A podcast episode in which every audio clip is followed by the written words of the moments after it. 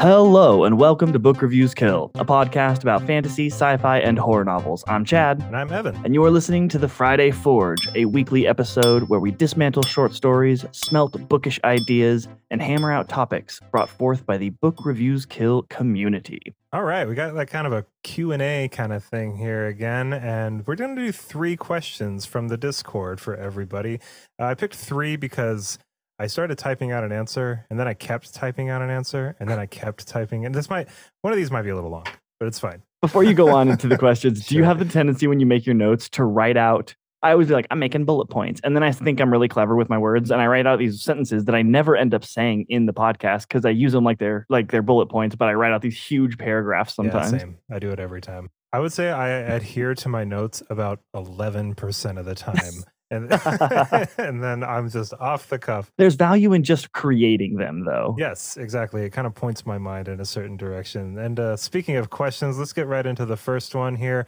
Uh, this question comes from Ap- Aprilatron. Aprilatron. I'm so sorry. Yeah, Aprilatron. Aprilatron, uh, one of our Patreon subscribers and Discord members. Aprilatron asks, "What fantasy worlds would be the best slash worst to live in?" Awesome question. Love this. This is an awesome, awesome question. Okay, so my initial knee jerk was Harry Potter would be great to live in. I knew you were going to say that. Yeah. Yeah, I'm a Harry Potter sort of guy. So predictable. Yeah, I really am. But as I thought about it more, and with my recent read through of like two years ago, my adult brain kind of tackling that world, it was constantly coming across like things that just didn't make sense.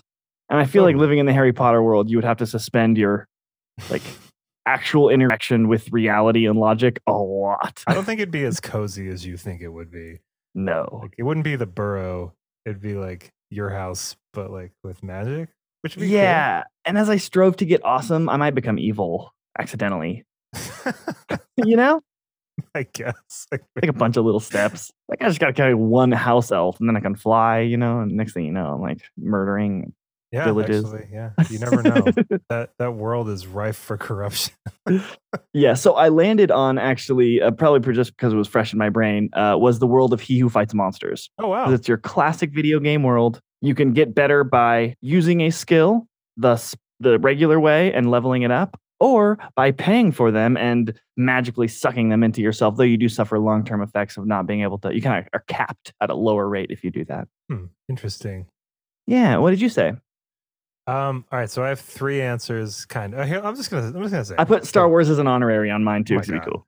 Okay. Uh, so I, I initially picked uh, the Discworld uh, with the caveat that I'm a person with some modicum of wealth, and I don't live in Ankh-Morpork, uh, though I do live close enough to visit sometimes.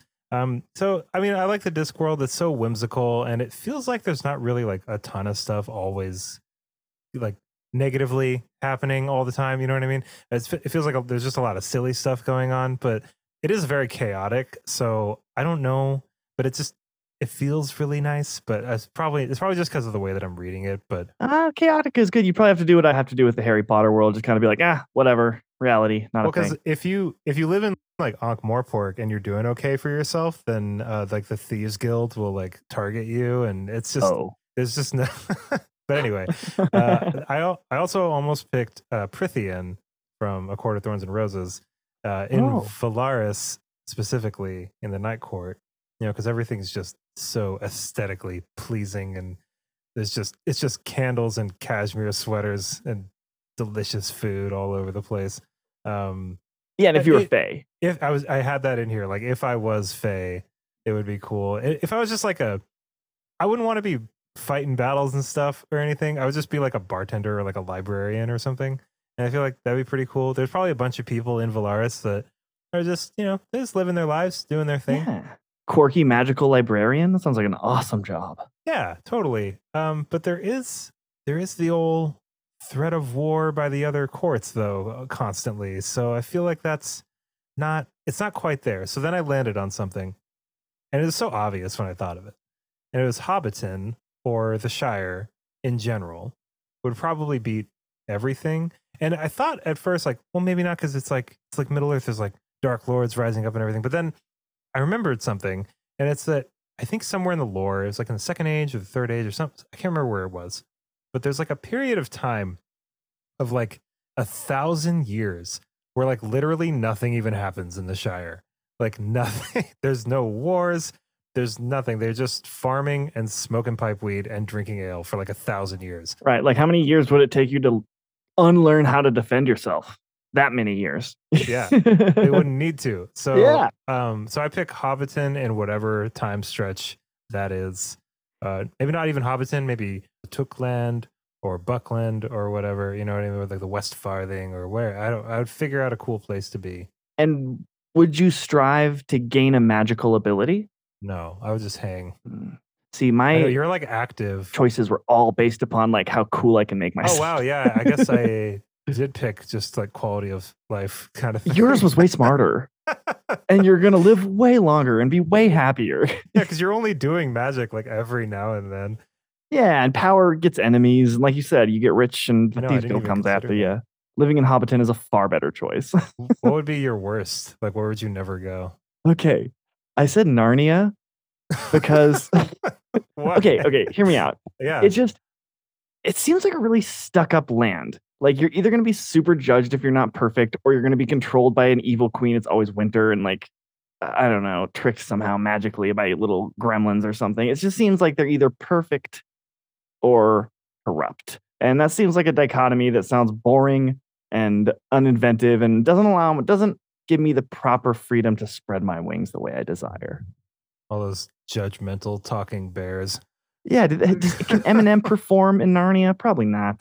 Maybe. Pretty big. Yeah, but I mean, is anyone going to come see a show? Are they going to pick it and be like...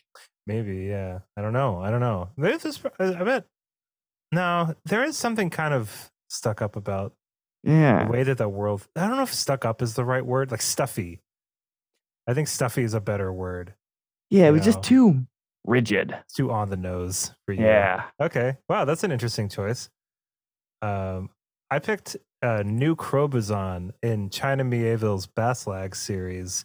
Uh, I know you haven't read any of those books. You should read Perdido Street Station, by the way. I know we're reading like three eight hundred page books. Right I'll now. add it to the seventy-five oh books that so, I'm reading. So sorry. Though you're not the first person to recommend that. It's very good. Uh, but with New Crobuzon um, in the Bas-Lag series, that's, this city is absolutely disgusting. It's like the way that he wrote out the city, everything's just smoky. There's just leaking pipes everywhere and everything's just filthy and dangerous. And just, it's, it's just, it sounds like the worst place to, it sounds like a really cool place to visit because there's like stuff happening there, obviously. And the way that Mieville writes out the city, it sounds like kind of exciting and just like this. It's like if, if a nu metal band was a city, you know, it's like if Drowning Pool was a city. Okay. But yeah, it's like a it's a it's a focus point for things to happen, but sometimes you know they're not all like, good. Like look up, just type in New Crobuzon. Great name. Oh, this looks cool. You wouldn't be bored, but I wouldn't want to live there. Is what I'm saying. I could hang like, there for a little bit. Half of these pictures have like ginormous monsters ripping this town to pieces. Okay, don't don't. It'll spoil it for you. Just close out of that tab. So let's move on to the next question, which comes to us from another Patreon sub, Kevin. Kevin asks, is it weird for Evan to be reading Harry Potter content he hasn't memorized? I think this is this is probably referencing me reading All the Young Dudes, the Harry Potter fan fiction. Oh, definitely. And yeah. also, to fill everyone in, the fact that Evan had, has proven it to me on a podcast, and I, we didn't talk about it beforehand. I challenged him once to give me the chapter titles of every chapter title in the first Harry Potter book. And he got up to book three about halfway through it before he made a mistake on the chapter titles in order. And the mistake he made was he skipped over one. That's my claim to fame, everybody. That's incredible. Yeah, I've spent uh, a lot of time listening to those Harry Potter audiobooks and reading those books. So is it refreshing or frustrating to read it without being so intimate? It's amazing. It's so much better. It's so much better because like I've gotten to the point with the audiobooks where like, cause I mean, I had a brush with like some, like a pretty terrible, like anxiety disorder for a few years. I remember that. I was having panic attacks like all the time. I didn't know what the hell was going on. And uh, it's since like tampered down like quite a bit, but there was a good stretch there where I was just like, I, there was, a, I almost couldn't chill out unless I was reading or listening to those audiobooks. If I was like in a grocery store or like at work or whatever, um, or like trying to fall asleep or whatever, Um, so I was listening to them so often that um, I was I knew what people were going to say before they said it. So like it, like to answer your question, Kevin, like I, I really did have it memorized. And what what made it even, I would say the word worse, I guess, but what made it even worse is like I'm very particular about what I'm listening to when I'm listening to those books. So I would never listen to the endings because they were always so chaotic and too much for me. So I would only, and I would never listen to, to the beginnings either because I didn't like being around the Dursleys. I would only listen from when Harry had kind of left the Dursleys to when things started heating up towards the end. So there was I need like, some vibey vibe check, some classroom time. That's why. That's why I love All the Young Dudes so much, at least like the fifteen percent of it that I'm up to. Um, there's still some negativity and stuff, and there's some conflict and things like that in there, but it's it's very vibey. There's a lot of um, just them being in class and like, you know, uh, Remus talks to Lily about Sirius for a, a few pages, and it, it's just it's much more like toned down and mellow, and it's exactly the kinds of things that I really liked listening to in the Harry Potter books. So yeah, it's amazing. And the fact that I don't know what's going to happen, I mean, I kind of know what's going to happen because like, obviously, they're going to turn into Animagi and they're going to do the whole Marauders thing, but I don't... You know the I'm, lore. You can kind of fill in the gaps. I mean, I am kind of interested to see how it progresses to the point where... Um, because they, they they start the Order, Order of the Phoenix really young. I mean, like, like Lily and James die when they're like twenty or something like that. Like, super young. And I don't know if it's going to go all the way to that. That'd be cool if it did. I don't even know if it's finished or not, but seeing kind of the rumblings of Voldemort kind of like... you know, getting some traction and stuff like towards the, the end of this. Darkness rises in the east. It's going to be cool. So yeah, uh, to answer your question, uh, it's not weird. It's awesome. Um, it's just more of something, and I don't have to give J K Rowling any money, which is super cool. Super great. Yeah, it's free. And to further um, justify it being awesome that you know it that well, I feel like that is probably in the top ten healthy medicines to help be a salve to your current ailment than any of the other options before you, like drugs and like pills yeah, and shit. I mean, like, you know? So like that's a great move. Is like, yeah, everybody's situation is like super different. Obviously, I wouldn't like prescribe no. Harry Potter audiobooks to somebody with. I wouldn't be like, hey, don't go to the doctor, just listen to these books. But it did work. Depressed, read this. It definitely helped like quite a bit um, with that familiarity, that nostalgia. I mean, uh, Jim Dale's voice is like butter. It's so cool. Mm. But um, yeah, it's been really great. Thanks it's for healthy. Asking, Kevin. Uh, let's move on to the next and final question, which comes to us from one of our Discord members, Mary C A, Mary K, Mary Ka. Hope that I pronounced that right at some point. Um, Mary Ka, sorry, asks, do you guys have any words that you learned by reading them and then found out later on that you were pronouncing them completely wrong? Oh boy, do I. Oh, really? Oh, you don't have any? You're just I, you, you with all your I, schooling? I'm all, sure that I do. I can't think of one, though. Interesting. Though I have an example of my father doing it, but I'm going to let you say yours first. For me, that immediately came to mind was epitome. E P, E P I T O M E. That's one my dad got wrong. No way. In front okay. of a con- my dad, dad's a rabbi. It was in front of the whole group of people. He said, it is the epitome. Yep, yep. I don't, I still, I still struggle with that word. It's and not, I, I know how to pronounce it. I just pronounced it correctly the first time here, but like when I'm reading it, it's, it's epitome. I don't care. I do not care. It's, it's spelled wrong. It should be spelled differently. It, it's a dumb word. It's ridiculously word. Spelled. I really don't like it. I thought it was epitome, like with an A, like A P I T O M I E or something like that. You uh. know? Um, Yeah, so I read it as epitome every time. Same thing with hyperbole. Uh, I read it as hyperbole. Every my my brain just sounds it out as hyperbole, and um, I didn't. I thought hyperbole was uh, with a Y at the end. Oh, interesting. Um, so for for the longest time, I didn't. I like I really didn't know when I was a lot younger. I knew what the word hyperbole meant, but when I'd see that word, I, I thought I just. I was I wasn't even like able to put it into the context. I was just. Are like, we talking nine pins here? And then another word that always tripped me up, which um, I don't mispronounce it, but I all I forever got the definition of this word wrong for so long was bemused, B E M U S E D. For the longest time, when I was reading a lot of books, for a long time, I thought that bemused meant like amused, like oh, like but it means like confused, confused. Or perplexed. Yeah, you're like, wow, Evan, you're dumb. Like, but no, I no, not I at really, all. But I, and it's funny too because sometimes, you know, obviously, if you don't really know the definition of a word, you can kind of pick up what it means by the context in the sentence. That it's usually kind of what I do, unless I just really can't figure it out what it is, and I'll just look it up. Um, but and it's better to just look it up anyway, because then you get the actual definition, other than just whatever you think it is based on the context of one sentence in a book. Um, and you can have Google say it to you. That's pretty nice too. Then you never mispronounce a word ever again. But uh, yeah, I mean, it's funny because there's some words that I probably still do today where I don't apply the context and I don't know what that word is. And I'm just like, that's just what it means. We're moving on. Like, I don't know what that is, but oh, they were amused. Like, yeah, they're amused by him saying that confusing thing. Like, whatever. You're falling with bemusement. I'm confident that probably both of us have words that we use, not in every day, but we, we, we use so infrequently and are so infrequently used by society that everyone else doesn't know we're saying them wrong either. And we probably won't stop using them incorrectly, potentially forever. Though I have a rule that if my phone is like within reaching distance and I come across a word that I don't know, even if I can kind of contextually tell, I force myself to look it up on Google because it's like three seconds and it's like, be an idiot now, you know?